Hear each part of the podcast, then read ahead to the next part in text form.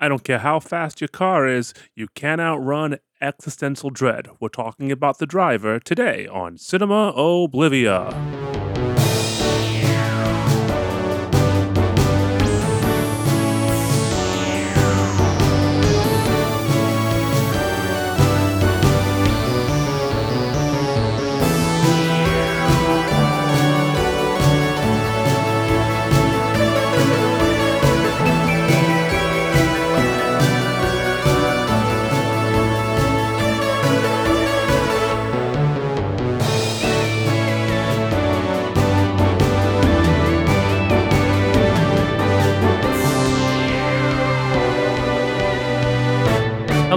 Welcome again to Cinema Oblivia, your podcast for movies that have been forgotten, thrown aside, tossed aside, unremembered, disregarded, outdated, and out of fashion.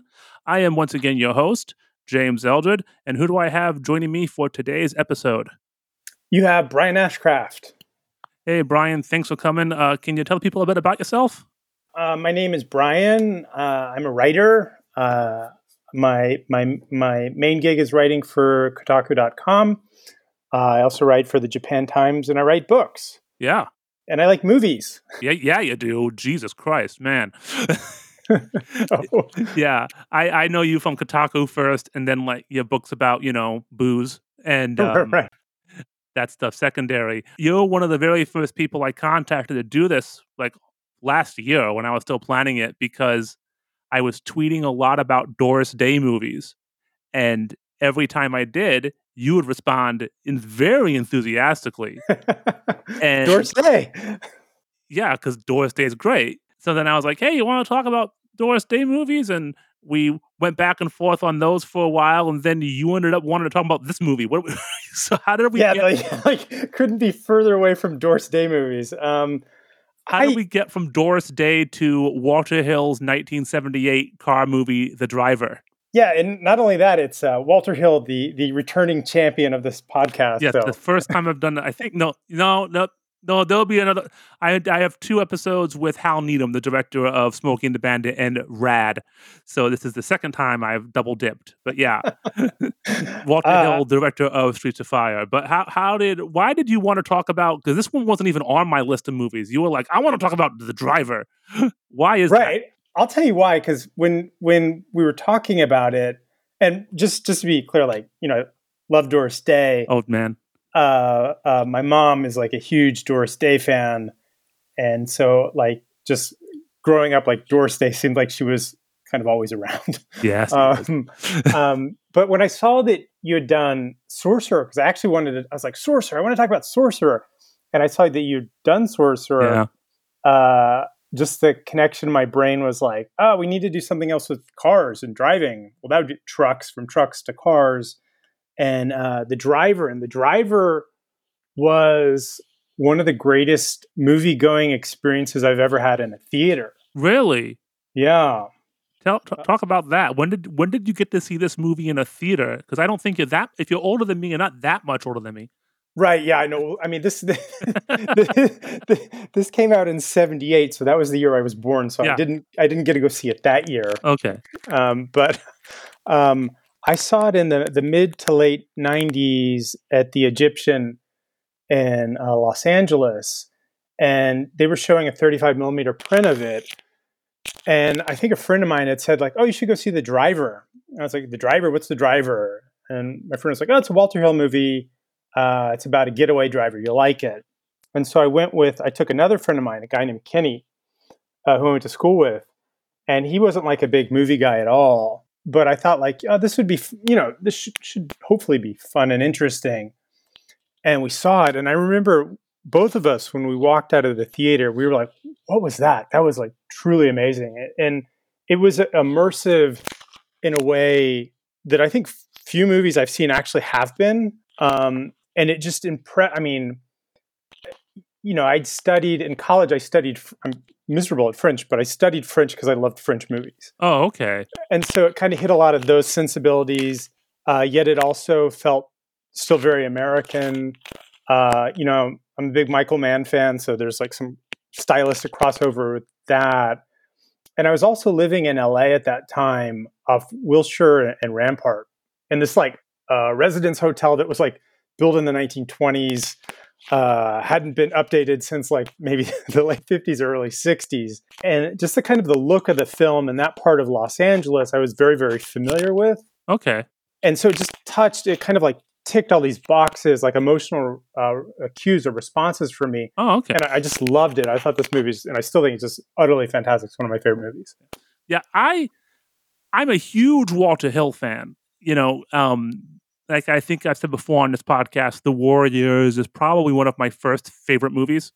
I used to watch it as a kid, and you know, as I grew up, I I discovered that a lot of movies I liked were by him. Like I liked Forty Eight Hours, and, and you know, later on Streets of Fire, Mhm. and yeah, I even like Last Man Standing. So, you know, Oh, I, I love that movie. That movie's fantastic. probably his last good movie.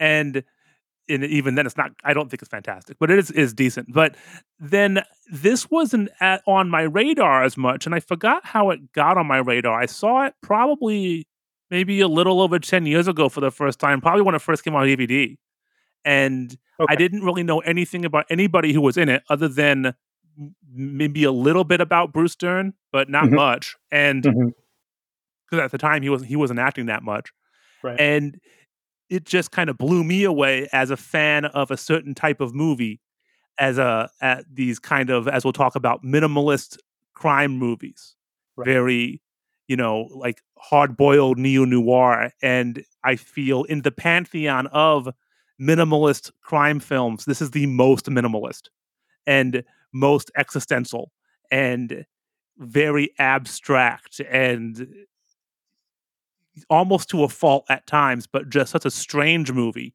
that it immediately just captivated me. And I've seen it a few times since, and I show it to a lot of my friends. And yeah, it's a fantastic, very strange crime film that's very, I think, even for the 70s, very atypical.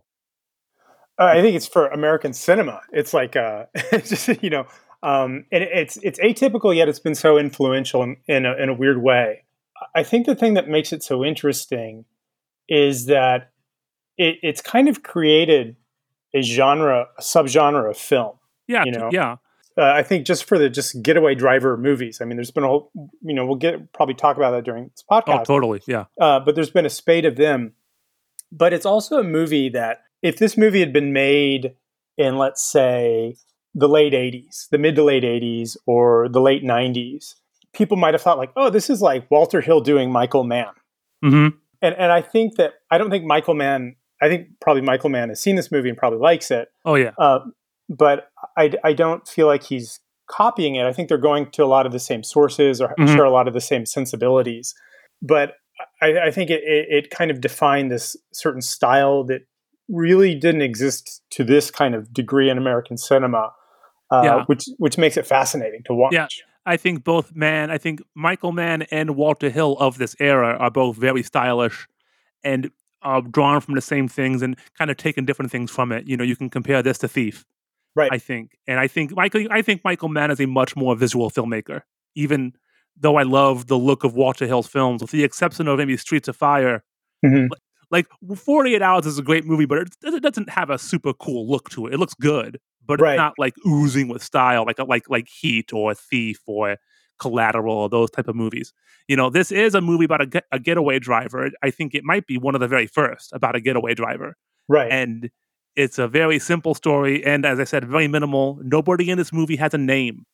That's Right. how bare bones it is, how stripped down it is. And Walter Hill wrote this, wrote and directed this. I've talked a lot about him on the Streets of Fire episode, of course. So if you really want to get into Walter Hill, but you can go back to that one. But this, he wrote this right after he finished Hard Times. Have you seen Hard Times? uh, yeah. I, I mean- love Hard Times. That's Yeah. great. One of I think one of Bronson's best films. Oh, he's fantastic at it. Yeah. He's fantastic in it, and it's a good movie. Like Bronson's fantastic in a lot of bad movies.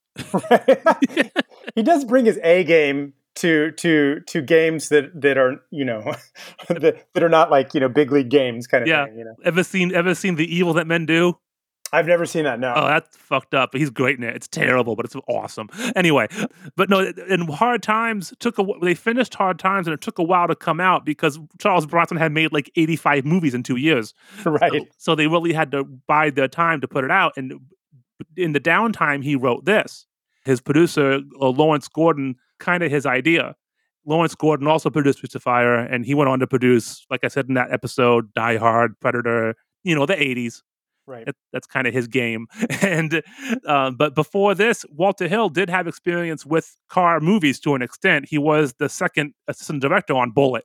But I think he only did like crowd scenes for that. Well, I he's a, mean? he was the AD, so like he did Right, all he- kinds of weird shit. But No, I mean he specifically said that he only like handled crowds. I think it was like the thing about the the the, the amazing thing about Bullitt was that up until Bullitt, all car chases were going to be like second unit Mhm. and then phony processing shots. yeah, yeah, And then so Peter Yates is like, we're going to do first unit stuff and we're going to shoot it like a you know have the star in the car showing him driving, et cetera, et cetera. And so you you get a lot of shots of him driving. There's a, I mean, a lot of, I mean, it's Steve McQueen, so of course you want to see him drive, and he can drive. He's a, he he is an actual driver. Yeah, right? And Yeah. and like, I mean, he wasn't doing the super complicated stuff, but he was doing. Looked like he was doing a lot of it. I'm sure he would have wanted to.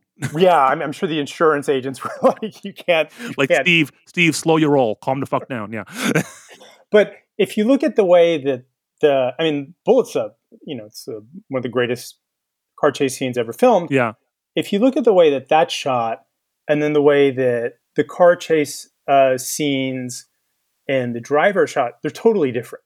yeah, yeah. Very different. Yeah, What Peter Yates seemed to to be really invested was like, here is movie star Steve McQueen driving a car.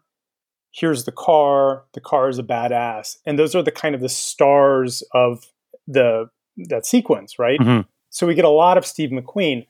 Uh, this we get, you know, some of Ryan O'Neal driving, but he he'll put the camera on front of the car, yeah, uh, kind of the the way that Friedkin did for his car uh, sequence in the French Connection, Mhm. and that I think that's one of the things that makes it so immersive. it gives it a sense of speed. Yeah, and, And- they're they're going fast. They're going too. fast, and it focuses the car. the The cars, the acts, what the cars are, don't matter as much right? as in other car chase films. Like I forget the cars in this movie. They, they don't, other than that Mercedes. Um, Right, right, right. but it's not like Bullitt, you know, where that car is important. Or I just recorded an episode about the original Gone in 60 Seconds. And, right.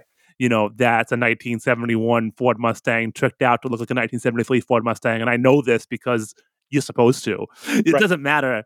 The because what he, he the cars in this are secondary to the actual driving and this almost the city too. The way he shoots the city all at night with really good lighting and it's just yeah everything in it looks looks so damn good. This is walter hill a a a game walter hill. Like i think probably his most in terms of just using a camera to create good visuals and not relying on music or costumes or performances or any editing just the shots looking good. This might be his best looking movie Yeah, and, and uh, the thing that's also so interesting about the car uh, chase sequences in this movie is those boulevards in LA are big. yeah yeah They're they're wide, and uh, I think by shooting it at night, that's what makes it claustrophobic.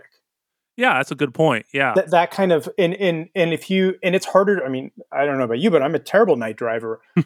um, and so if you see something, for example, like the the car chases in Ronin, oh man yeah those are like on these tiny narrow streets and that gives it that sense of uh, that makes it seem difficult or that's the kind of the the the you know the artistry artistry of that chase. Uh-huh.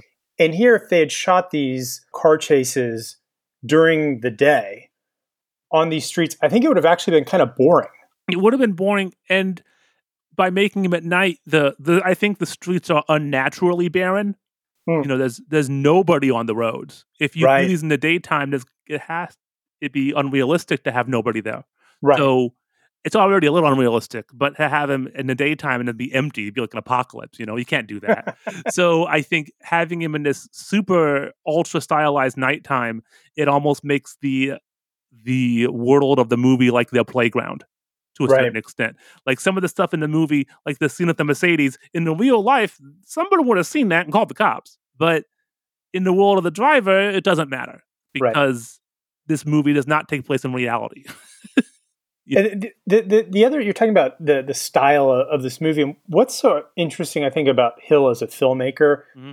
is like, unlike somebody like Michael Mann, where even if it's like, uh, um, you know, something like The Insider or whatever, it still looks like a Michael Mann movie. Yeah. Yeah, he has different kinds of styles. I think I think I think Collateral looks way different than, you know, Manhunter. Yeah, but it's still kind of like there's still a progression. But if you if you watch like The Driver and then you were to watch like Red Heat and then you were to watch Brewster's Millions and then watch, you know, Last Man Standing, you would not believe that the same guy visually directed them. They look completely different. Yeah, and I think sometimes that's almost to a fault for him. Right. I think like in his later films, especially like Trespass or Supernova, which was so terrible he took his name off of it and Bullet to the Head, which I watched, which is it's not only is it a bad movie, it's not terrible, it's just boring, and it looks it looks boring. It looks like an episode of CSI. Mm. And I feel like sometimes Walter Hill doesn't put the you know this movie he's he's he's directing his ass off in this movie, and I feel like this is the movie where he wanted to write his ass off and direct his ass off to really make it look like something crazy. Right.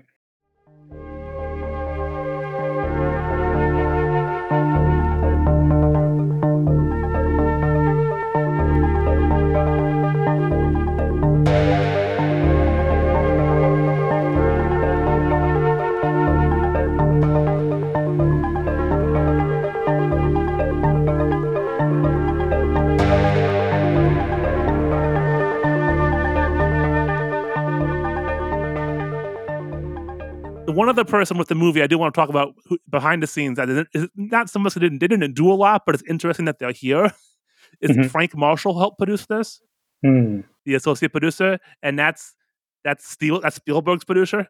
right. Yeah. Yeah. Yeah. Yeah. Yeah. Yeah. He produced he produced this and the Warriors for Hill, and then went to Spiel, went to Spielberg and never came back. But it was funny that he I, in an interview I saw with Walter Hill, the I think it was Edgar Wright was interviewing Walter Hill, and he showed a photo that of that Frank Marshall took. Frank Marshall still has the orange Mercedes car door. What a great thing to have! What Signed great... by the entire crew. yeah, what a great, what a great like office piece or something. So I think that I think now Frank Marshall didn't do a lot with this movie. I don't think, and you know maybe he did. I don't know, but I think it's worth pointing that out because even Frank Marshall's produced some of the biggest movies of all time, but this movie apparently has some kind of you know resonance for him because he kept on to he kept he held on to that. I don't think does Frank Marshall have anything from Congo? Probably not. no, no. he directed I, Congo. yeah, I think like um and, and I imagine that like fr- from what I understand the the production on this movie was was not easy. I mean, they you know an electrician fell off the side of a, a yeah somebody almost died yeah a building when they were lighting one you know the first car chase so mm-hmm. and then they had to shoot it at night and then they were shooting it downtown uh, in the late 70s which downtown la is has changed since then but it, i think it at that time was a lot you know uh, a rougher place to be at mm-hmm. so it seems like the shoot wasn't i mean it wasn't as bad as like Southern Comfort or something like that. You know? Yeah, Southern Southern Comfort's the one he made in the swamps. Yeah, you've seen Southern Comfort. Yeah, and I've actually what's really interesting mm-hmm. is I've been to Caddo Lake where they filmed it. Wow. Okay. Because um, because that well that's the only half of it's in Texas, half of it I'm from Texas, and half of it's in Texas, half of it's in Louisiana, mm-hmm. and it's the only natural lake in Texas. Oh, okay. So you are the third person, you are the second person I've met who has seen Southern Comfort. The other being my boyfriend who watched it with me. So it it because that movie that movie did shit and it, like this movie we'll get to it didn't do very well. It did okay here in japan and kind of bombed everywhere else. Southern right. comfort didn't do shit anywhere. Like that is probably his least known film. I love southern comfort. Maybe that's another for another episode. Uh, yeah. yeah. He, he did have a hard time getting this movie off the ground because they couldn't get a cast um, the studio wanted Bronson, but Bronson he didn't want Bronson, and Bronson didn't want to, didn't want Bronson because Bronson was pissed at Hill for editing out Jill Ireland's role in Hard Times because Bronson and Ireland were married, and so he passed. Steve McQueen didn't want to do it because he didn't want to do another car movie. You know, um, McQueen Hill would have had- been bad, but McQueen would have been a bad choice, I think. I think McQueen would have been a different choice. Yeah. I think he has an intensity to him that is is unique. Hill knew McQueen. I th- Hill Hill had worked with McQueen kind of because from Bullitt, and he wrote The Getaway Right. for for Sam Peckinpah. But I think that Frank Marshall and Hill both had kind of relationships with Ryan. 'Cause Right. Hill had written The Thief Who Came to Dinner, which I have been told is not a good film. Right. And Frank Marshall produced Paper Moon and Nickelodeon, the Peter Bogdanovich Nickelodeon, not not not the network. Right. And so they both but that's probably how Ryan O'Neal got involved. Ryan O'Neal at this point, I think, was still pretty hot shit, right? Yeah, because he was coming off of, I, I guess, uh, they, I think he, they were just making What's Up. He had already made What's Up Doc, I think. What's Up so- Doc is much earlier. That's in the early seventies. early 70s and then he had done paper moon i think he was coming off of Barry, the the kubrick movie right so Yeah, yeah. He's still yeah. He had a weird career. He has a weird career. He, I think he's pretty much retired now. But he did. yeah he's had some health issues He's had some health issues, and he's you know other issues. But Right. he he he was on a, a TV soap opera called Peyton Place in the early '60s, which, which was apparently a very big deal. Yeah. He did a f- couple small movies, and then he did Love Story, which is the second time this movie that movie's come up on this podcast. And I God, I hate that goddamn movie. he's you know what his career was kind of like his career is kind of like johnny depp in a way Hmm, how in, so? the, in the sense that he became this like massive kind of star and then he started to try to make some choices that were kind of atypical hmm you know, like working with Kubrick and then doing this movie and stuff like that. He could have kept doing kind of like love story kind of movies or kind of, you know, romantic, you know, comedies, like very broad comedies like What's Up Doc. Mhm. And he started making kind of decisions that he wanted to do kind of more challenging or interesting pieces. hmm And then for the driver, he's just completely underacting. He's Yeah. not even like a, a movie star in this movie. Yeah. And I think if McQueen had been, uh, I mean, McQueen could still do subtle, but he still was Steve McQueen, and Mhm. he had that that brand. And I don't think he would be willing to kind of subjugate himself and his own kind of star power in the same way that O'Neal was. And there would have the driving scenes would have been different. It would have been more picked, you know, shots of Steve McQueen driving. Yeah. Totally. Um, so I, I think that that's what makes. Um, I mean, Ryan O'Neal is is is one of those guys where you like look at his early career. You look at the run of like he was like you know one of the biggest stars in Hollywood. You look at his like later career. Uh, yeah, you know, I was thinking about this the other day. It reminds me of somebody like you know like like Ray Milland. You know, Ray Milland. You know, wins an Oscar, and then he's Okay. like in the the thing with two heads. You Yeah. know? it, it reminds me, you know, I get that reference. I think a good majority of my listening audience might not. I think of more, I think he reminds me directly and concurrently of Peter Bogdanovich, the director, Fair because, or, or, or even like Burt Reynolds in, but Burt would still kind of have those bursts. You know what he, I mean? he would come and go, but yeah, but the, like Ryan O'Neal, he had Love Story, Uh-huh. What's Up Doc, Paper, and Paper Moon back almost back to back to back. Right. Three three huge movies, two great movies, and then Barry Lyndon, which didn't do great, but it was critically, you know, it's an interesting film, and people are like, you know, it's it's Kubrick, it's it's crazy, good effort, Right. and then Yeah, I mean, yeah, this is just like just being in a Kubrick movie is kind Yeah. of it, its own. and then he did this, and the sequel to Love Story, Oliver Story, that no one has ever seen, I've not seen that. No. and then the Barbra Streisand boxing movie main event. right. I love saying that sentence. And then um, Green Ice, like movies you've never heard of. Um, Green Ice, he's in a film called Partners, which I have seen. Partners is What If Cruising, but a screwball comedy. It's about a serial killer who's k- killing gay men. Uh-huh. And Ryan O'Neal has to go undercover with a gay cop played by John Hurt. And Goodness. it is someday I want to do a podcast like just on canceled films, and I'll lead with that one. It is one of the most offensive films I've ever seen. And then he made Irreconcilable Differences, pretty big hit, not huge, but you know, decent with with Shelley Long and little little Drew Barrymore and a very young Sharon Stone. And then he made Fever Pitch, which is considered one of the worst movies of all time. and then in the 90s he did a few things and like he's kind of just done like he's Yeah. had health problems he's had he's Substance issue he's, problem. he's kind of a piece of shit like i mean you know the this this the the two stories i always hear about ryan o'neal is he's doing he was doing cocaine with his kids Is that- they were when they is were kids. Tr- Is that true? that is what tatum o'neal has said. Not tatum o'neal i think griffin o'neal one of them has said that. He also when um, tatum o'neal was nominated for an oscar for paper moon and he wasn't she says he hit her. Ooh. he's 10 years old. He also he also hit on her at at Farrah he was a he was Farrah Fawcett's partner off and on for a long time Right. at Farrah Fawcett's funeral Mm. he hit on Tatum O'Neal not knowing it was his daughter Oh. Ryan O- and he knows that's sad like he's not he's self-aware of his own his own downfall he he regretted making this movie I found this interview with with Gene Siskel from Uh, the eight- driver.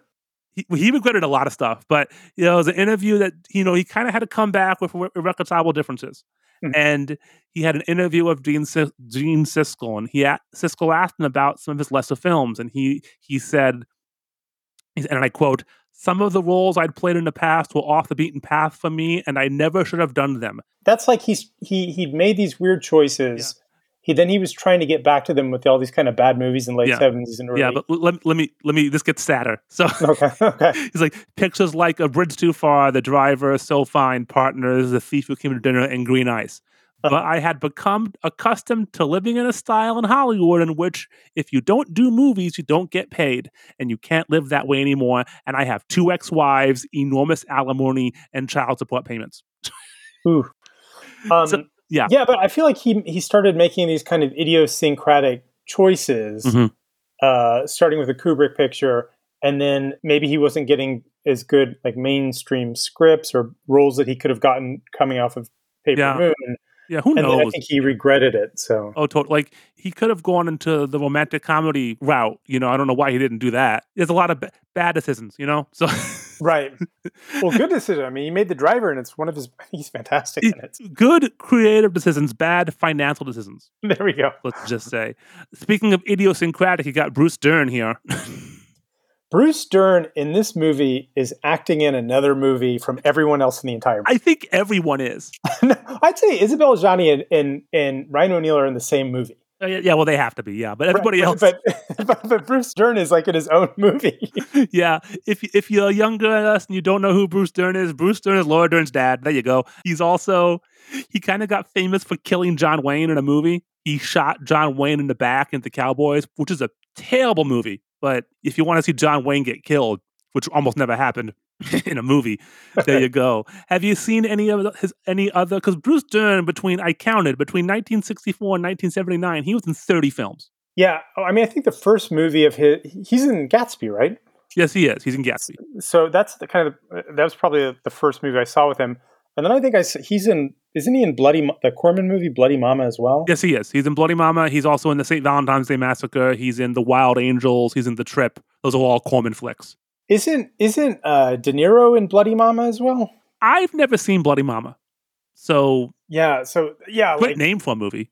yeah, it's, I mean, it's like that whole, you know, when all those kind of depression era gangster movies were kind of the craze. You know, Corman cashed in with his own, uh, uh, tried, you know, to try to to ski in the wake of like Bonnie and Clyde. But uh, Yeah, yeah, yeah. De Niro's in, in that movie, and so is uh, Shelley Winters. So now I have Yes. to watch that. So now I I, mean, have to She- watch that movie because crazy Shelley Winters is the best Shelley Winters.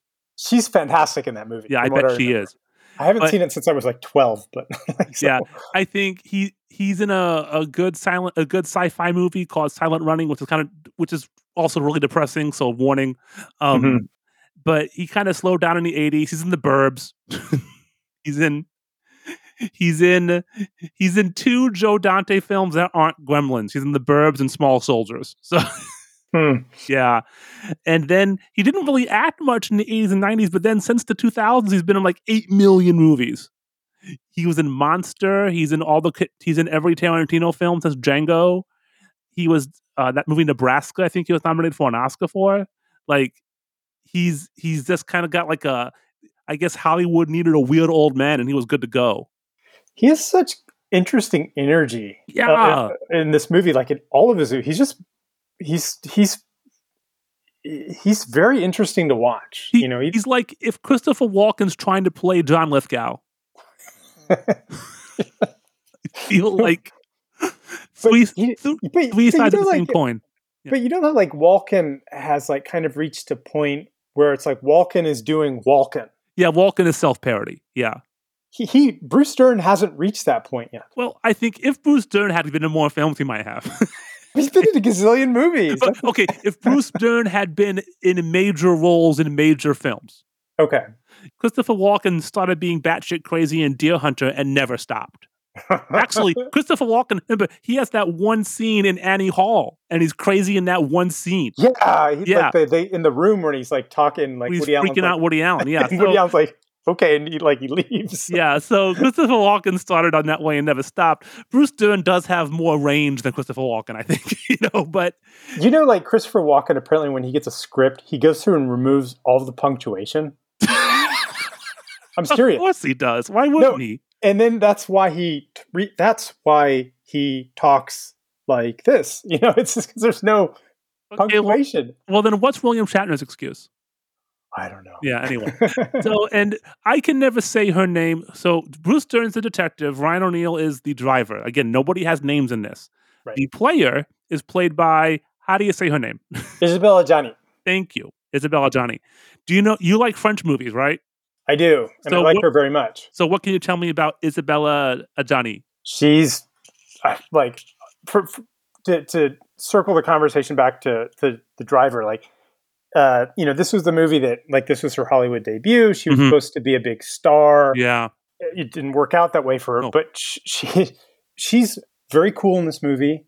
She's gorgeous. Yeah, and she's Yeah. she looks just absolutely fantastic. Yeah. I was watching there was a kind of like a featurette on the making of the driver. The one on YouTube? yeah, and Yeah, it's I've like from the, yeah, Yeah. it's from the late seventies. And Bruce Dern says something that's kind of interesting, and he was saying that the role that she was playing Mhm. and the role that uh, you know the, the role of the connection Mhm. that those in like American cinema were unique Mhm. and and Totally. And that the, you he was saying that there hasn't been like a kind of like a, a strong you know kind of independent woman cha- character in these kind of positions since he said he said since young Bette Davis. And I would I would disagree with that because Yeah. you know like Forty Guns you know you were kind of uh, sh- you know shifting aside you know Barbara Stanwyck and stuff like that. But Yeah. uh, uh, um, you know I, I think that that is uh, an interesting comment. And both of the the the women characters in this movie are very strong Uh, totally. and and um, very interesting. I think. both the both of the woman characters in this film, you could change the roles to men and not change a single line of dialogue. Really. Right. There's a a couple of very small parts with with the player character, maybe, Right. but for the most part, no. But yeah, it is a shame that her career in the states never took off because she was nominated for an Oscar at the age of 20 for Right. the story of Adele H, a movie about uh Hu- about uh, Hugo's daughter who was schizophrenic, and then she said this movie killed her career. She said afterwards the only American offers I got were bad ones, so she just went back to Europe, and And she had a great career there. yeah, I knew she was famous in Europe because I was wa- when I was watching it with my boyfriend. My boyfriend, as I said in this, is a very he is the a reverse otaku in that he loves you know British and European period pieces. So when her name came up and he said, "Ooh, Isabelle Adjani," I'm like, "Okay, well, what, what, what, what was she in a movie with the word Queen in it?" And I was right; she's in Queen Margot. So Right. right. Right. right. her only other American films that I could find were Ishtar and the remake of Diabolique. Yeah. Yeah, Boy, that, was a bad idea. That's a rough double. like Sorcerer was a good idea to remake remake Clouzot. Diabolique was a bad one. Yeah, that's too bad. Yeah, the and ooh, yeah. Then the other woman in the movie is uh, Ronee Blakley. She plays the connection, the kind of like the fence in the movie. I love her character because her character. I want to see her movie. yeah. This world, this this tough as nails woman who is working as a connection for car thieves, for, for thieves and getaway drivers, and and m- money laundering and all this cool stuff, and she handles it with such a casualness, like and Ronee Blakley's great in that role. She's so good. The kind of the the way that she commands those scenes because I mean her role's not. She's only in a couple scenes in the Yeah. in, in the picture, but all the scenes that she's in, she she's she just is able to handle herself in all these variety of situations. Is eh, like she's just a pro. You know, she just comes across as this really tough character, and I I think that your comment about like you could have changed this to a man, you could have changed to, to whatever, like and not even miss. It would have been the same character. It'd be the exact same character. And I, I love it when movies take that chance and do that. She doesn't act that much. Most people at the time would have known her for Nashville. Right. She's in Nashville, an Oscar nominated role. Most people now know her as the mom in Nightmare on Elm Street. Right. And she's great in that movie too. She's so she's so good in that as this this fucking wasted housewife who's just traumatized beyond repair. And she she she mostly did so she's, she's also a singer like she's done like country records and all this stuff like that. She seems like a fascinating person.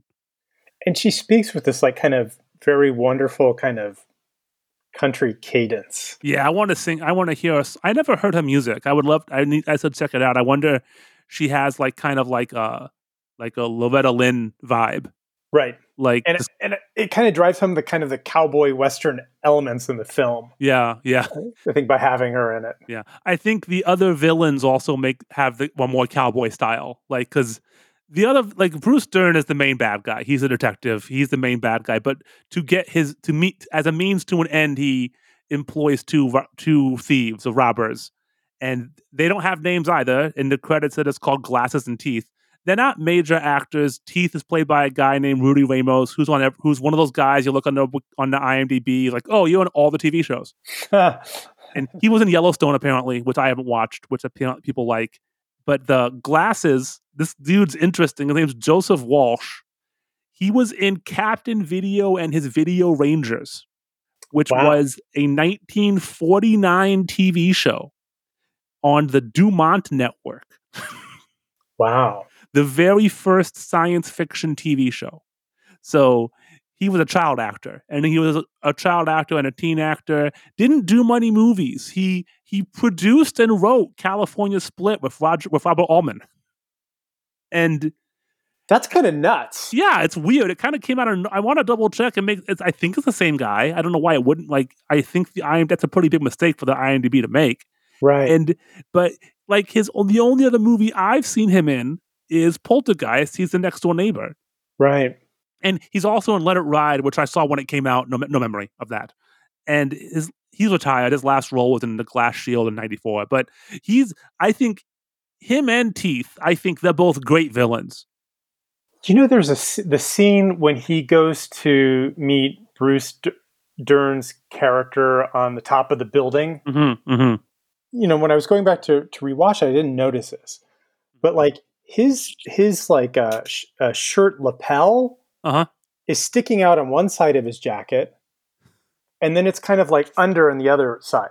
Oh, is he me? No, No, no, it just he looks kind of sloppy. that's what I mean. Is he me? yeah, yeah. So, so, so, um, you know, you, you kind of get the vibe of like, well, then this guy's not, he's not kind of up to the task, right? If, if Yeah. the driver's like this super criminal, you know, and he's, he keeps giving out like hints of how can people catch him and stuff and still nobody can catch him. Um, you, you kind of see at that point, it's like, this guy's not good enough. And when I first saw it, I was like, well, maybe that's like a con- continuity like error Mhm. you know uh, and then you look at every other shot in that scene um, and it's still his jacket still and his shirt collar still kind of like sloppy through the whole scene and i was like wow that's like really interesting direction really interesting characterization Yeah, I think, um, yeah. I think that's a good idea, and I think him and Teeth and Glasses are interesting. I think they're scary villains, not because they're some criminal masterminds or super dangerous, because they're idiots. right and they're unpredictable. Right. That's um this is gonna sound like way out of left field, but I'm one of the five people who like all three Star Wars sequels. Kylo Ren is not the world's greatest villain, but he's an idiot and he's emotionally unstable. And I think in in the in the Force Awakens, that's a really good part of his character that they don't really capitalize on later. And that's why he's so dangerous because he's so out to prove himself that he's an, he he fucks up his own self and you in the process. Same thing with these guys, like glasses especially. Glasses will kill anybody, even if it'll completely screw them over. Just Yeah. because fuck you. Like uh, maybe not so much with, with glasses because I think that scene where he does like like pull out his gun and and you know shoot shoot the other guy during during that robbery. That to me was just came across as like kind of bizarre. Do you know what I mean? Well, he was Um, mad because you can't really make it out, but the other guy fucked up. Yeah, but the guy that like that guy always fucked up. He was like, Yeah, but you know, it just. But that's again, the, the glasses is not a smart character. right. So, and that's kind of why he's, in my opinion, a good villain. Is just because not from skill or knowledge or ability, just you don't know what the hell he's going to do. Yeah, think- I think he, there is a parallel to that a little bit with um, Jamie Foxx's character in Baby Driver. hmm Baby, he's not the smartest guy in the movie by a long shot, and he's the most. But he eh, for the first half of that film, he's the most dangerous because he's completely unpredictable, and to the point of his own detriment. And I feel that's the same thing of these characters, especially, especially glasses. yeah. you know. I don't know. It just seemed. It just seemed. Uh, you know, when I was going back and watching it again, it's like, yeah, he's like, you know, the the the guy that he's he's doing the robbery with is the guy who like screwed up, you know, driving Yeah. before. Yeah, uh, and it's just kind of the like most inept person Yeah. and, and so it's like they're supposed to be like doing this thing for the bruce dern's character and then all this kind of like this baroque kind of plot then to like catch him it didn't ring as true or as frightening to me as teeth because okay, yeah, I can see that. Teeth shows up, tries to get in a fight with Ryan O'Neal's character, and he's like, I just wanted to talk. And Ryan, Ryan O'Neal's like, You did. Go home. Yeah, yeah, Um, and, and he just kind of emasculates him in this way. And then later he goes to, you know, the connection, and then he the, the what he does to her is incredibly disturbing yes. and incredibly frightening hmm and so that packed so much power that with like the glasses stuff it was like you know uh, okay you know I, I guess you know um, well, I, I think teeth is a bigger threat, but glasses is just so unpredictable right that they're both dangerous to be around. Totally, yeah. right They are all good villains. They are good, like because Bruce Dern's the main villain, but Ryan O'Neal doesn't interact with him as much. Right You know, the the glasses and teeth are his vessels Right. to make Ryan O'Neal's life harder or to screw over Ryan O'Neal. and i i think what makes them all dangerous those three characters singularly dangerous is that they're none of them are good at their jobs Yeah. yes. Yes. do you know what i mean and it's like ryan o'neal's very good at his job Yes. and, and so there's like um uh, Isabelle Adjani when the the the movie was like coming out or they're filming it and she was kind of doing publicity for the movie, she kept like comparing uh, Walter Hill to Hawks. okay. Yeah, I can see that. And and if you look at the kind of the the spectrum of his career, it's like yeah, kind of Hawksian in the sense that he he worked in a bunch of different genres. hmm But but I'd never really thought about this movie because the the the specter of Jean Pierre Melville and Les Samurai looms so Yeah, large over it. Yes. We'll get I- there. We'll get there. Yeah, uh, I'd never really thought of it in terms of like kind of an Hawksian kind of concept. hmm But after when I read that, I thought like, yeah, you know, th- this is kind of Hawksian in the sense that you have people who are professionals Yeah. or, or people who are good at something, and then they have like disdain for people who are not, and it just kind of re- reminds me of that scene in like Rio Bravo. Where Dean Martin's character is like the dude is like getting money out of the spittoon, and then he gets all beat up, and then you know John Wayne comes in and kicks those guy's ass and saves his life, and he's like kind of looking down at the dude, and he's got this look of disgust on him. hmm And like Ryan O'Neal's character in this movie feels like he's just like it has this like look of sadness, but also of like kind of disgust at, at everybody else in the movie that they're not up to his level. That's a fantastic point because that is that is a, a comment that idea of disgust over people who can't get their shit together Mhm. is in a lot of these existential crime films. That's that's a kind of a thing in the in the thief, in Point Blank with Lee Marvin, and in Have you ever seen Bronson's Mechanic? I've not seen that. No. That's a fantastic movie. I will one day talk about. I've, I probably mentioned it about eight times on this podcast. Mhm. But there's a scene where Bronson and Jan-Michael Vincent are at Vincent's girlfriend's house. She's going to kill herself Right. because Vincent doesn't love her, and their reaction is not concern or even anger. It's just like they look at her like she's a pathetic piece of shit, and they're timing it. It's like, well, you better. It's like I took these pills. You better call the police. And he's like, well, I'm not going to. Uh, you got about twenty minutes, and it's just this hatred for people who can't get their shit together. Right. And that's yeah, common theme in these type of films. There's a, there is one really small character I want to point out. Did did you notice who the girl at the hotel was? The girl at the hotel. When they when Ryan O'Neal goes to the hotel, that that dive bar, that that that dive that shithole hotel, right? And there's a girl.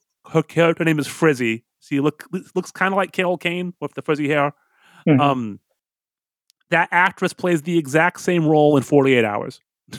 Well, I think they take place in the same world, maybe. It, well, Torchy's. Torchy's, yeah, yeah, yeah. That's the I hate rednecks, you know, scene is in 48 hours. And that's the name of the bar in Streets of Fire, the bad guy bar. Yeah. And it's in a few other of Walter Hill's films. Torchy's is Walter Hill's version of See You Next Wednesday right, yeah. in John Landis films. So it's always fun to see Torchy's pop up. Right. And yeah, but that, that, that, that, the thing of the girl in the in the hotel is nothing. I just thought it was funny because I was like, I know who that is. God damn it. That's a scene where the, the the guy like says it's like extra for like TV or something like yeah, that. Yeah, she says that. She's oh, she that. says that. Okay, okay, yeah. yeah. And yeah. it's like the scariest, saddest hotel in the in the goddamn world. And, that, and, and, it's like this guy doesn't watch TV. Like, what are you talking no, about? This guy doesn't have a life. He, yeah. he is he is what he is. Yes, he is he is the driver in the driver. So right. I think that's the you know talking about the film more. Like that's the point of the film is these people, like in this situation, like, you know, because he's a driver and Bruce Dern's the, the detective and he wants to set up the driver by hiring glasses and teeth to do a job and then he'll catch the driver as the getaway driver, right? That's his plan. Right. And the foil in the plan or the, uh, uh, someone else in the plan is the player. The player witnesses the driver early on, but takes a payout to not ID him. Have you seen the alternate opening? Yes. So yeah, so it was like set up where she was supposed to. It's like unlike Le Samurai, which is like you know mm-hmm. a musician in a, in a bar sees Alan Delon's character and then doesn't uh, ID him, mm-hmm. you know, later just out of like some sort of out of who uh, knows what. Yeah, connection with him, you know, that, that we that we can't quite put into words. But for this, she was hired to do that to throw off the cops. Yeah, she was hired to be a bad witness. Right. And that's a fascinating idea. All these characters, they are just, they're not, they're barely people. And that's kind of the point I want to talk about with this movie. I've said it before. This is an existential film. And I love these types of movies, especially when I don't know they are them when I find them, because they're so bizarre and so different. Like Walter Hill wrote this purposely to be as minimal as possible. That's what he said. He wanted to strip away as much as he could. And I think that's probably why some people didn't like it when it came out, but that's why it's so captivating to me. So, do you have any experience with the idea, with like talking like existential films, like what that really means? Um, so you know, my my kind of take on on existentialism in, in movies. I know it's a very film class thing to say, but right, right, right. That's what it, that's why I want to do this podcast. God, right, it, it, is that uh, you know movies are movies are about conflict mm-hmm. and they're about things being at stake. Mm-hmm. And anytime you have that, you're inevitably going to get to certain existentialist oh yeah moments yeah. or top like just in any like you know in, in Ferris Bueller's Day Off you know, you know oh, I mean? yeah yeah yeah anything anything, anything. so it, it's um uh I, I, think that sometimes it, it it you know if it's like a you know Bergman movie or something like mm-hmm. that where it's like really kind of pounding you over the head or oh yeah yeah like an Antonioni movie or something like that then it's it's kind of easier to talk about I I kind of felt like with this that my, my read on Hill is that he's a, a deeply intellectual filmmaker mm-hmm. who is in the grand tradition of American filmmakers who pretend that they're not intellectual. Yeah. yeah. Do you see what I'm saying? Oh yeah, I mean that that that that plays his career to a T. Yeah.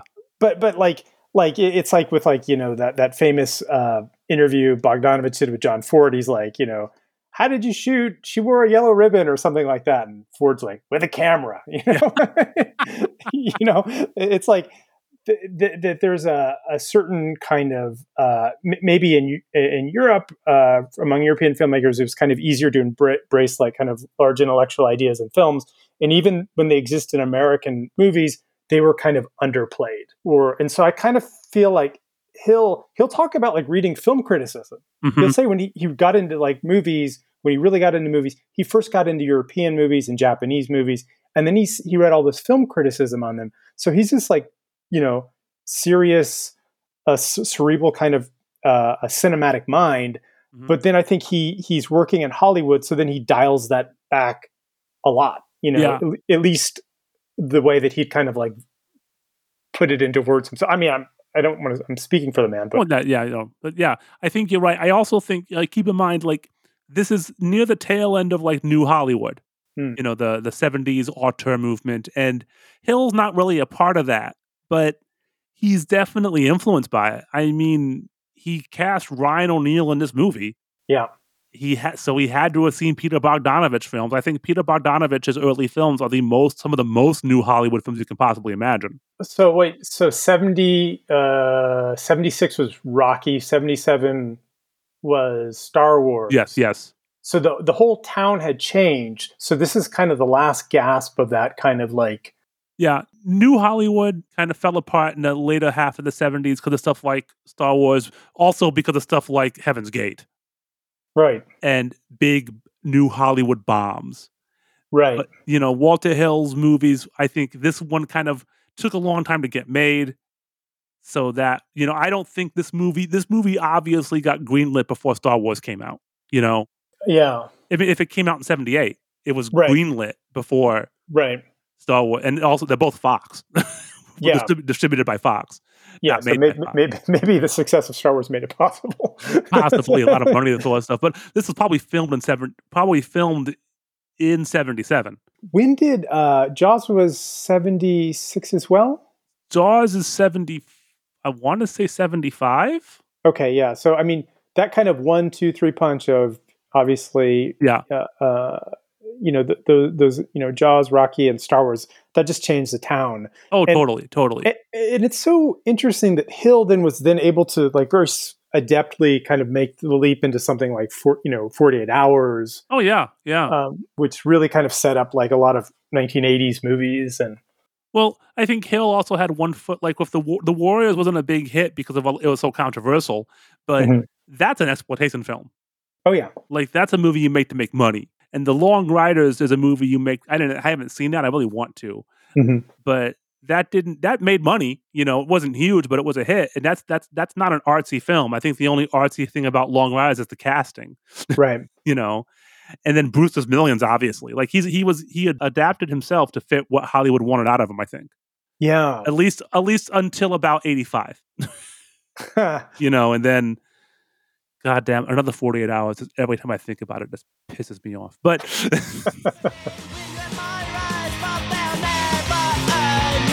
Fast cars. Fast cars.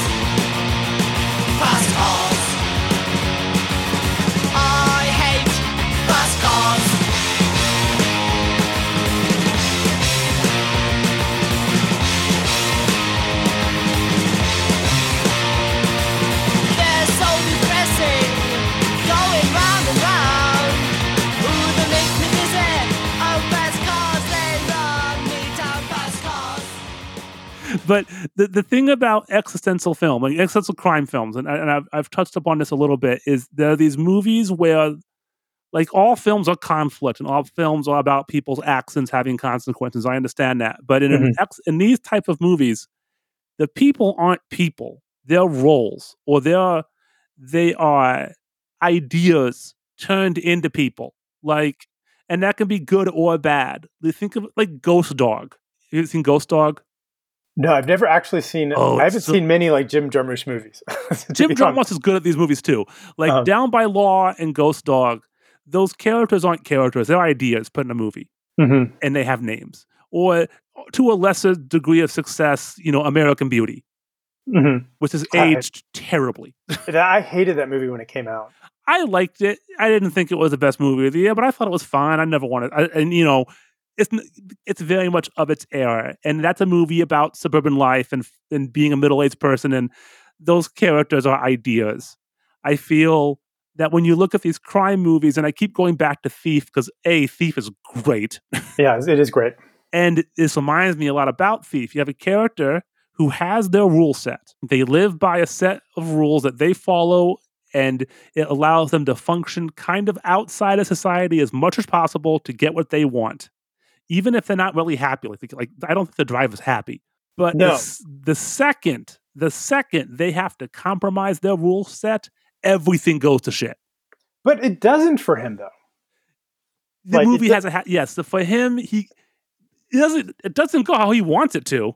well, it doesn't matter. Like it, for me, it kind of like when I was watching the movie, it's like I felt like this is a guy who is the best at what he does, mm-hmm. and that that Bruce Dern's character thinks that he's like a super cop, and he's not. But he's just like dealing with dumb criminals, Yes. and, Yes. and and so here he's con- confronted with a guy who's a great criminal, Mhm. and and you know the driver knows that he's vastly better at what he does than everyone else and so he's like at a certain point like kind of just bored with everything Yeah, that's the look. The look on yeah, Ryan O'Neal's acting in this is so bizarre, and I don't mean that in a bad way. right But like the look on his face, it's like he's a doll, right or or that he's sad right or confused. He never seems to have. He never has any anger in his eyes.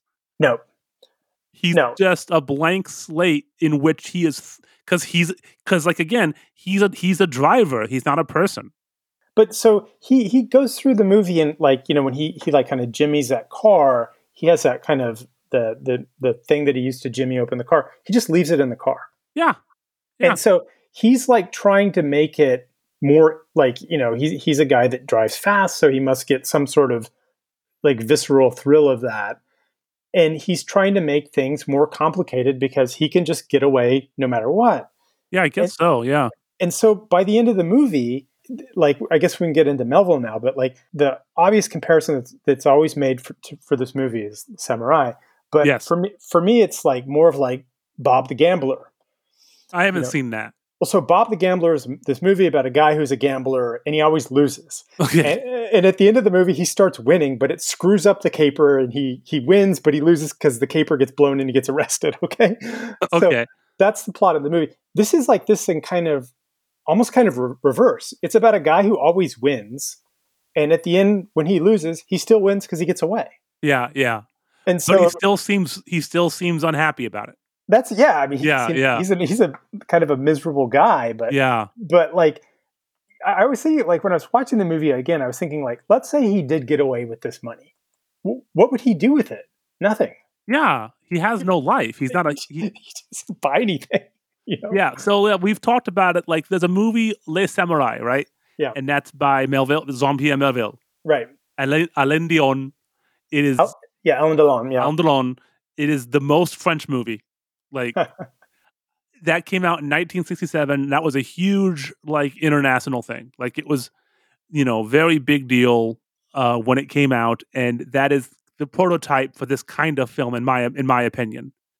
Oh yeah, and the, the thing that's so interesting, I think, about that movie and about Melville as a director and about French crime movies is that Mhm. if you look at like uh, uh, something like uh, Rififi, the Jules Dassin movie, okay, uh, that's like a, a, a you know a French kind of heist movie, and they're doing it as a kind of a straight up kind of heist movie. And when you get to like Melville, Melville, like you know, Dassin is really interested in American crime movies, but he's putting even a stronger French sensibility on. Them. Yeah. but he's not a new wave director. He's not. no, He's not from that. He's about ten years older than Godard and Truffaut and Chabrol and those guys and stuff like that. He's kind of their older, a guy that's already made it and then becomes friendly with them.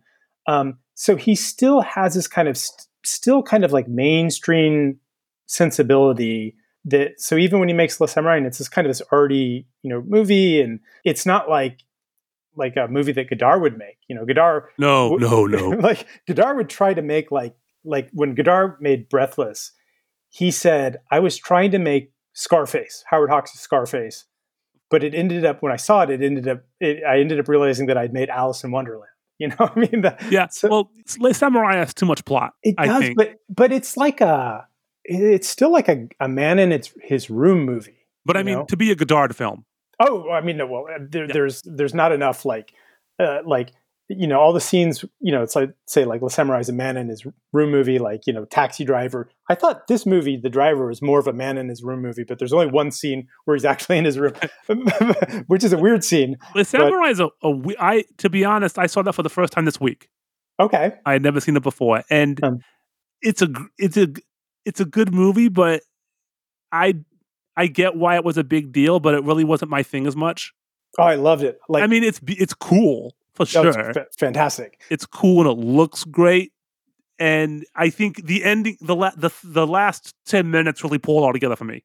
Yeah, Before that, I'm kind of like, what what's going on? But knowing the ending, I like the rest of the movie more. You know what I mean? yeah, And but Le Samouraï is a really complex film. In we don't know what's going on. Right. We don't. There's more going on than what we're told. You know, there's more going on than what the samurai than what the hitman's told. Because the samurai's about a hitman Yeah. who kills somebody and there's a witness who won't ID him. We don't know who hired him. We don't know why the guy wanted him dead. We don't know why what this guy did. We don't know why the witness won't ID him. Right. We don't know anything. Uh, there's reasons for. It's not like it's just complete nonsense. We just we're just never told Right. and so it's a it's not the driver is extremely minimal. Right. uh Le Samouraï is not. But there are definite definite ties definite comparisons between Jef the hitman and the driver. They are very similar characters. The thing Um, that the thing that's so like you, you know interesting about the samurai is that all those scenes where he's like in his room and there's like a bird there, and then there's all these other scenes where he'll go like steal like a car and he's got these like big keychain. and Yeah. He's got he tries like he goes through and like tries every single key, all these master keys that he has for each car, Mhm. and, and so it has this very kind of very kind of I, I don't want to say languid because it makes the movie sound slow and boring. It's not, but it, it just- deliberate it's deliberate it's deliberate. It has this kind of it's very it has this this kind of rhythm to it. Yeah. Um, the driver's very exciting because you have these Yeah. massive car chases kind of interspersed through the movie. And I was go- I actually went back to watch Drive, yeah you know, which is kind of one of the the you know after the driver created this new kind of sub subgenre of wheelman movies. yeah Um, there's like fewer car traces in Drive, but there's more talking. yeah you know? yeah Drive- Drive like is anti-driver. Drive is driver. Drive is, I feel, really influenced by the. I'm sure Nicolas Winding Refn has seen Le Samouraï Oh like, yeah, without question, and I feel that Drive is kind of much more similar to Le Samouraï in that. But I don't know. Drive's a weird movie, and it's kind of middle of the road, no pun intended, between between the hype, the hyper exten- ex- existentialism of these films and something more mainstream because the character in Drive, who does not have a name, right. But he wants to be, he doesn't fit in the world, but he tries to. Right. The driver and Jef in Le Samouraï, they make no attempt to live by society's rules or pretend to be a normal human being because there's even that song in Drive, You're a Real Human Being. Mhm, Like- right. and it's like him like you kind of feel that he wants to get away from this life and be a real human being Right. But all he can do is drive cars fast so either Right. he's a stuntman or a driver but it does take a lot from the driver in that you know he is at the end of the day his character is more of just he's he's just thrust in the situation and does what he does Mm, yeah. and then of course there's baby driver Right. which which Edgar Wright claims that the driver is an influence on Baby Driver. I don't I don't I don't really see it. I don't either. I like it's a it's such a I mean Edgar Wright has such kind of an like a, a likable, affable persona. Yeah, and I love Baby Driver. Like, yeah, and I think it, oh, yeah, I love it, that movie. and it, and it comes across in that picture, and it has a lot of heart, and it's it's also I think a very sweet movie. hmm And so I kind of feel like the cool thing about Baby Driver in comparison to The Driver is like he saw The Driver and he's like, "Wow, this is amazing! I love this movie." Uh, and then he only took like kind of the wheelman aspect of it, and then did something completely different. he took the idea of this wheelman kind of not like I I don't how do I I don't okay if I if I say this wrong I apologize I, but baby and baby driver I think is kind of being played as someone who's maybe on the spectrum. I think I that's the present like he's not he he just thinks differently Right? Okay. like not in a bad way okay. he just he thinks in a different way that's Right. the maybe a better way to put it you know and he Well, I think because the, the this is kind of like what happened to him when he was younger. yeah that too that too he has a trauma yeah Yeah, and so he's just kind of. It seems like it's he's kind of working through that, and he Yeah. meets a girl, and it's Yeah. That's that's what that movie is about. Yeah, and so it, but like aside from that character's kind of slightly irregular personality for a for a Hollywood movie, Right. it's a very Hollywood movie. Right. And I feel like you get for all these films, starting with Le Samouraï and going to Baby Driver, the endings become more Hollywood. Yeah. You know, maybe the dr- Drive a little bit in the middle ground, but the things that happen, like in the end of in the end of Drive, he is somehow alive, which Right. in real life, yo, that dude is dead. Right. right. you know and but at the regard regardless it's not a movie where the main character is resigned to do something that will kill himself you know right. He wants to get out of it baby driver has an unrealistically happy ending i think Um. Yeah. uh, yeah. Yeah. Without a doubt. without Um, a doubt yeah Uh, so and I, that's kind of the sweetness of that movie. I think that it's you know like if you see if you see the opening credits of that movie, you'd think, well, there's no way that this can't end like in a Yeah. in, like in a happy way. But I, I feel like with Baby Driver though, it, you could take that character out of the wheelman job mhm. And you could put him in any other job pretty much, and that movie would still work. yeah totally Um, that's not true with the driver. no no It's- that's, No. No movie. You know? no because he's a driver that's, that's Right. what he is like right. yeah like you don't i don't imagine what this character does like what is what is the character what does the driver and the driver do when he's 50 years old he's dead right he once he can't like he he drives until he can't be he drive he's a getaway driver until he fails Right. that's all he can do that's no, Yeah. enough there is literally no other thing about him at least in drive Uh-huh. ryan gosling's character has pathos and desires and and and he wants to do more with his life but he's trapped the driver he's tr- he, he looks like he's trapped but doesn't want to change it maybe he does want to change it, and that's why he keeps trying to make it easier for people to catch him. yeah ma- yeah it's, and that's yeah. kind of maybe the trad. He's he's the reason why he's so sad Mhm. is that he knows this is all he can do, and this is all he's going to do, and if- this will only stop when he gets caught. And then at the end of the movie, he's like, you know, I feel like the streak, and maybe he thinks the streak is him losing and getting caught. And then when he, you know, he he hands over the suitcase and there's no money in it, and he realizes that he won't get caught, it's like he's even more kind of it's like it's even more kind of hopeless for him. yeah yeah, it, yeah and like bruce the detective the, the detective could have totally arrested him Mhm. for any number of crimes. Like yo he killed a dude. Right. Like t- two dudes. Right. But he doesn't because he wanted to catch him doing this one crime. Right. And the detective and his magical brigade of policemen yeah, that's the best cut in the whole movie who show up yeah. no, like and that's that also is kind of in my idea of like trying to assign human desires and and human consequences to the characters in this film doesn't work because like streets of fire Mhm. yo this is not the real world right this is this streets of fire is hyper real Mhm. this is de- this is deliberately unreal in, in Right. the almost in the opposite direction. It's right. it's pure it's a script writer's it's like it's like script writing wet dream. It's like you just what's the most barren thing we can do to a movie and have it still be a movie? Reading about the movie there are pages of this script that have no dialogue. Oh yeah i can that's that. very rare. Yeah usually if there is a long scene in a film that has no dialogue in the script it's not three pages they yeah yeah yeah, yeah. they Yeah. they figure out a way to write it quicker. But there are pages in the script of no dialogue because they, they just want to keep it as barren as possible and to create this world that is just completely just different than anything. I think, you know.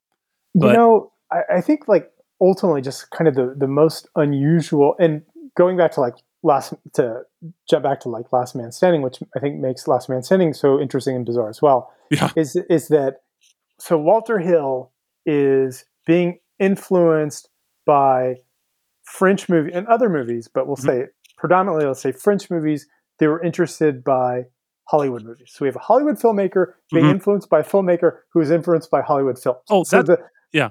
that kind of and, and then the same thing is like the thing that I think makes uh, Last Man Standing is so such a interesting and I think great movie as well. Is like here's a guy that kind of looked at at uh, Yojimbo and he's like, oh, that's a great story, you know, that had already been remade into something great as well. And things that aren't great. Yeah. Yeah, and so and so and so him saying like like, well, I can do it. You know what I mean? Yeah. Yeah. Yeah. Yeah. sure, why not? I'll That- do it.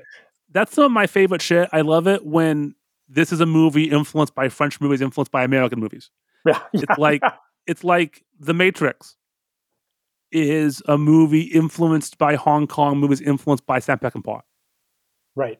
You know, I, I I always find it really fascinating when the influences go around international like that, been back home. it's it's such a cool thing to me.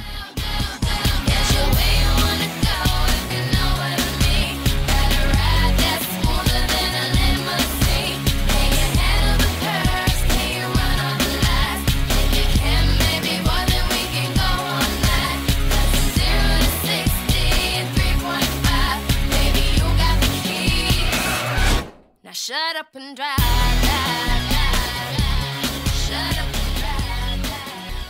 We both, you know, love this movie, obviously, Mhm. but nobody did Yeah, when it came out. Like. Walter Hill says that the only reason he survived this movie is that he was already filming The Warriors.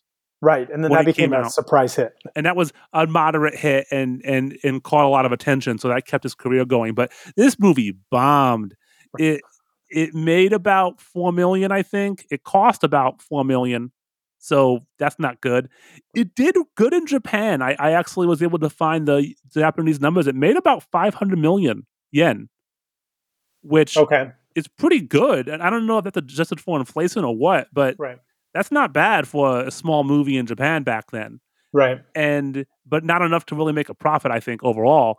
Um, and Alain Delon was a, like a big star in Japan. oh yeah, he was huge, and so was so was Bronson. So I, I feel like that that there's like a certain probably with the Japanese like cinema cinema going public because you know they liked Alain Delon. This is like well, this is kind of like a Alain Delon movie, but made with like you know Hollywood star and then this big you know French film star as well. I think it kind of actually had an easier in Mhm. uh, uh, maybe among audiences in Japan then. uh, And Hard Times was big in Japan. oh, okay, And well, because Bronson's huge here in Japan. I say here because we both live in Japan, and not if everyone knows that, but yeah. And so I think that might have helped it too, just by saying that. And Walter Hill's all usually does pretty good in Japan, like huh. back then. Like It's a Fire. right, of Fire was much more popular in Japan. It wasn't huge here in Japan, but critics in Japan loved it. wow, and it made a decent amount of money here. Like whenever I go to record stores, I can find that soundtrack in five seconds. You know? oh really? Oh yeah, I have I have forty five singles, like the forty like the singles Right, to the soundtrack to Fire. Those were only released in Japan. There was no U.S. version. that's hilarious. Yeah, and so. He, a lot of his films do well here. Southern Comfort did not. That's the one that he always says. Like he said that did shit and that didn't do shit anywhere. But critics in America hated it. My favorite one. There are two reviews here that I thought were really funny. This guy David Manuela of the Indianapolis News. He says, as a demonstration of the art of acting, the driver is a major atrocity. As a chase film, the movie is terrific. I feel like that's the best review I found. The a much more commonly. People hated the acting in this movie. They hated it. It's so good though. And well, I don't think they were picking up what he was putting down. Right. Because like, go. And here's here's one review. I I like the movie, but I get this guy's point. This this guy Joe Balt Balt Balt. I don't even know Joe Baltake. I'll say Joe Baltake. I don't know from the Philadelphia Joel's Daily name. News. right. Before long, the self-conscious artiness of it becomes annoying. The story never progresses. the he calls the characters languid, one-dimensional uh, sleepwalkers, basically. And I get the point of like this movie is self-consciously autistic, Right. and that if you're not jiving with that, that is annoying. Yeah. So that is the one negative review that I I can agree with, you know. But like the I, other people just didn't they just didn't get it, and I, I think it took a long time for this movie to really find its audience, and I think Drive really helped that. I I feel like the other thing that kind of gives the the movie um, kind of helped the movie were the 1980s. To be on to be honest, What do you mean? like the whole decade of movies that came out in the 1980s. Mhm. So if you have a whole decade of movies of kind of like 1980s style movies, and when they show like tough guys or chase scenes, and every time that there's a tough guy, he says something funny or cool, um, and just that whole kind of like the whole machismo of that era, and then you go back to watch the driver, you're like, wow, I can't believe Hollywood used to make or I, I made a movie like Oh yeah, that's a good point. So kind of like a pushback against the '80s style. I mean, it was yeah, like a. It was just like a. I mean, if I think if we saw this now, like if it popped up on Netflix or something like that, uh, I think it'd still be great. Um, but it, it wouldn't.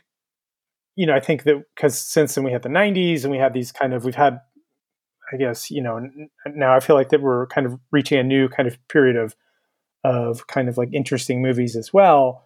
Um, but I think just it makes such a stark contrast to kind of the big studio pictures Yeah, that came out in the post uh, Star Wars, Rocky, uh, yeah, you know, Jaws era. that's a fantastic point. Yeah, and I think that Walter Hill's. I think you know, again, let's be real. Walter Hill's career didn't really survive the '80s in terms of quality, but I think Last the man standing, man. I'm, I'm going to get you to. okay, well, last man. Okay, either either they did either you think they're good or they bombed. okay. Like there is not a good Walter Hill movie that did good business after Brewster's Millions. I think- Oh, Hey man, really? okay, let's say Geronimo's good. It didn't make money. right, right, right. Yeah, yeah. I mean, like was good- Trespass. That didn't Yeah. make money. You know, so you can't. He didn't have both ever again. Hmm. I think that that's safe to. It, it is a hundred. It is accurate that he did not have a hit that was a good movie. At the same time, after Brewster's Millions, you know, do you- do you like Red Heat? Uh, do the the opening of that movie is ridiculous. The opening, okay, sure, yeah, No, but no, no, no. I, I'm not saying I like the opening. Yeah, I'm just yeah. saying that it's like absolutely ridiculous. Um, yeah. So, but I feel like the there was a reassessment of his of 40, of Streets of Fire mhm. And the Warriors and even Hard Times, and I think the driver got to come along. yeah. And so though like that his 75 to 85 man those are all awesome awesome movies and it's one of them so it, I- it it's in that pantheon I, I feel like that his the kind of reassessment of Hill really started. I mean, at least when I started to notice was really because you know when I went to go see it um, at the at the at the Egyptian. I mean, it was kind of like a big deal that they were showing it in 35. They were getting a print from 20th Century Fox. yeah yeah Um, so I kind of feel like that had already probably been before then. There was kind of a because around that same time, Last Man Standing came out, okay and I remember kind of a lot of like uh, uh, like movie nerd friends of mine at that time were saying like, "Oh, Last Man Standing," like you know, Hill did his own version of Yojimbo, and it's like totally different from uh, you know from the way Leone did it. And he he was going to like remake. He wanted to remake The Killer, the John Woo movie. yeah i remember that that would have been something else Yeah, and like, and I was like, you're talking about like Red Heat. If you look at the shootouts in that movie, they're not great. they're really bad. yeah yeah no no I- but the shootouts in Last Man Standing are amazing. Yeah, well i th- i feel that's definitely him taking what john Woo was doing and running with it Or And- even going back to it, like Peckinpah. He's Yeah. going back to the source because there's a scene in Last Man Standing where he shoots a guy out of like the hotel or saloon or whatever. He goes out in the street and he's like pulled out by wires, you know. yeah and then he goes around and shoots a whole bunch of other people and then it cuts back to that guy still falling still flying through the air out into the street like uh, much slower yeah and that was something like Peckinpah did a bunch and like the wild bunch he would like some guy would be fa- falling at a really slow speed and then a bunch of sh- shootouts, then cut back to the guy still falling, and then shootouts again and stuff. So I have to watch it again because I only saw it once. Like Yeah, I saw it in the theaters, and it was a situation behind that with strange, and like I, I have to watch it again because I do recall liking it, right. you know. But that's all I really call is liking it. I don't remember anything about it.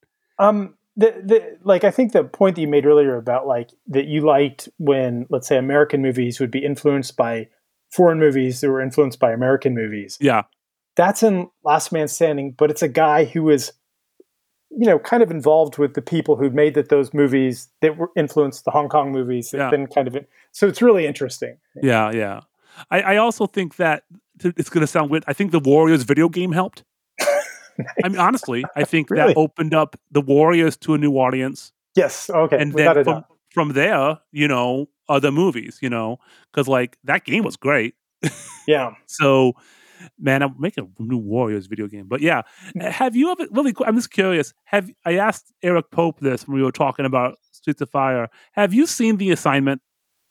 I've not seen it. No. I God, I want to. I said I wanted to watch that movie, but I had too much going on before this because that's the one where uh, Michelle Rodriguez plays a man who was forcibly transitioned into a woman Right. Yeah. With Sigourney Weaver. with Sigourney Weaver at the psychotic plastic surgeon, and Yeah. like did it. Yeah. I, I read an interview with him. He he he. People had- people straight up asked him about the you know don't yo what the fuck right. Yeah. Yeah. Yeah. Yeah. I mean, he he he, he had a good answer. He was like, "This is not about a trans person."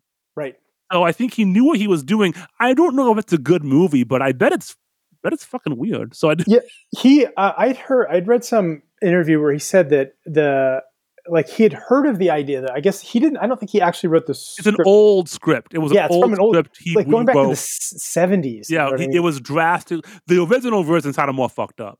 yeah um and i kind of feel like uh uh it's weird it's like i guess he's wanted to make this for a long time He was yeah semi-retired, and he was like, and he, he wanted to come back and do that so yeah i mean it seems um um um and, and you know and it has music by Moroder.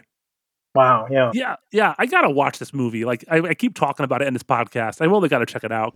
yeah think I'd love to hear nothing but the wheels just bearing down. Put my head back and I go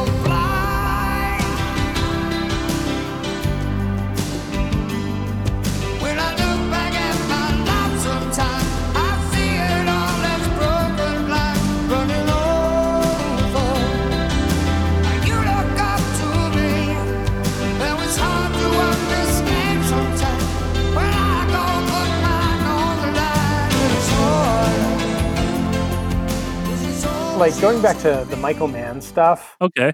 um, the guys that pull off the robbery are wearing hockey masks, Good point. Yeah. like that, like, like out of Heat. Um, yeah. and and like the same exact. I mean, they're colored. There's like I think one's red and one's green or blue or something. Um, and so I really, I, I think Walter Hill and Michael Mann are friends, and I think they've been friends and they've gone back a long way. Um, but I, I kind of wonder uh, when when the driver came out if Michael Mann saw it and was like, "Damn it, that's what I want to do." Yeah. Or like, it wasn't like I'm going to a cool copy look. this. Cool Yeah. look. Yeah, Yeah. like not not like not like I'm going to copy this. Like Mm. he'd already had it like fully formed in his own brain, and then was like, "Oh man, he got to it first. You know? Yeah. yeah. Yeah. Well, he hadn't made a, I mean, Michael Mann's first movie is Thief. yeah, and that's what 81, 82? 81, 81, Okay. Yeah. And uh, we keep talking about Thief, but again, if if you like the driver, you'll like you'll like Thief. If you like Thief, you'll like the driver. Yeah, um, yeah. I mean, just Very similar films. And again, like I said earlier, you'll also like you'll also like the mechanic, not the Jason Statham mechanic. the remake in name only and in in indecent say scene only. No, the the Charles Bronson movie, The Mechanic, is very much. I would not be surprised if Walter Hill was at least subconsciously influenced by that movie. ah, now I got to see it. It's great. It's one of my favorite. It's right up there with uh, Hard Times and Mr. Majestyk. Oh, In- nice. Mr. Majestyk is also great. That's where Charles Bronson plays. You know, Charles Bronson's just a watermelon farmer, man, and you don't don't fuck up his melons. I mean, I could have told you that, but yeah, I think that's about it. Yeah, I think I obviously we both recommend this movie. It's pretty easy to get, And if you want to get, if you, know, it's it's a lesser known film by Hill compared to his other classics, but totally, totally, totally worth seeing. Fantastic movie. So, Brian, thanks again for doing this with me. Why don't you tell the people where they can find you on the old internet? Uh, I'm. I guess you can find me on uh, Twitter. I'm at Brian underscore Ashcraft, um, and on Kotaku or any of the books that I've written. yeah, like Um, what? What is? Tell them some of your books. Oh, okay. So uh, I recent, I guess my most recent book is about uh, sake, and uh, so I wrote a whole book on that. Bef- before that was about Japanese whiskey. yeah, yeah, Japanese, the good stuff, um, and uh, Japanese tattoos, a whole bunch of stuff. yeah, yeah. Um, We but yeah, like we got to get faced one day and, talk about Doris Day. Like, yeah, and you can find me on Twitter at Lost Turntable and on my website, lostturntable.com. I also occasionally do a podcast about progressive rock called Alexander's Ragtime Band with uh, Jimmy Paris and Elliot Long. So if that sounds something you might be interested in, maybe check that out too. But anyway, it's been another episode of Cinema Oblivia. Thanks for listening. I'll be back again next week.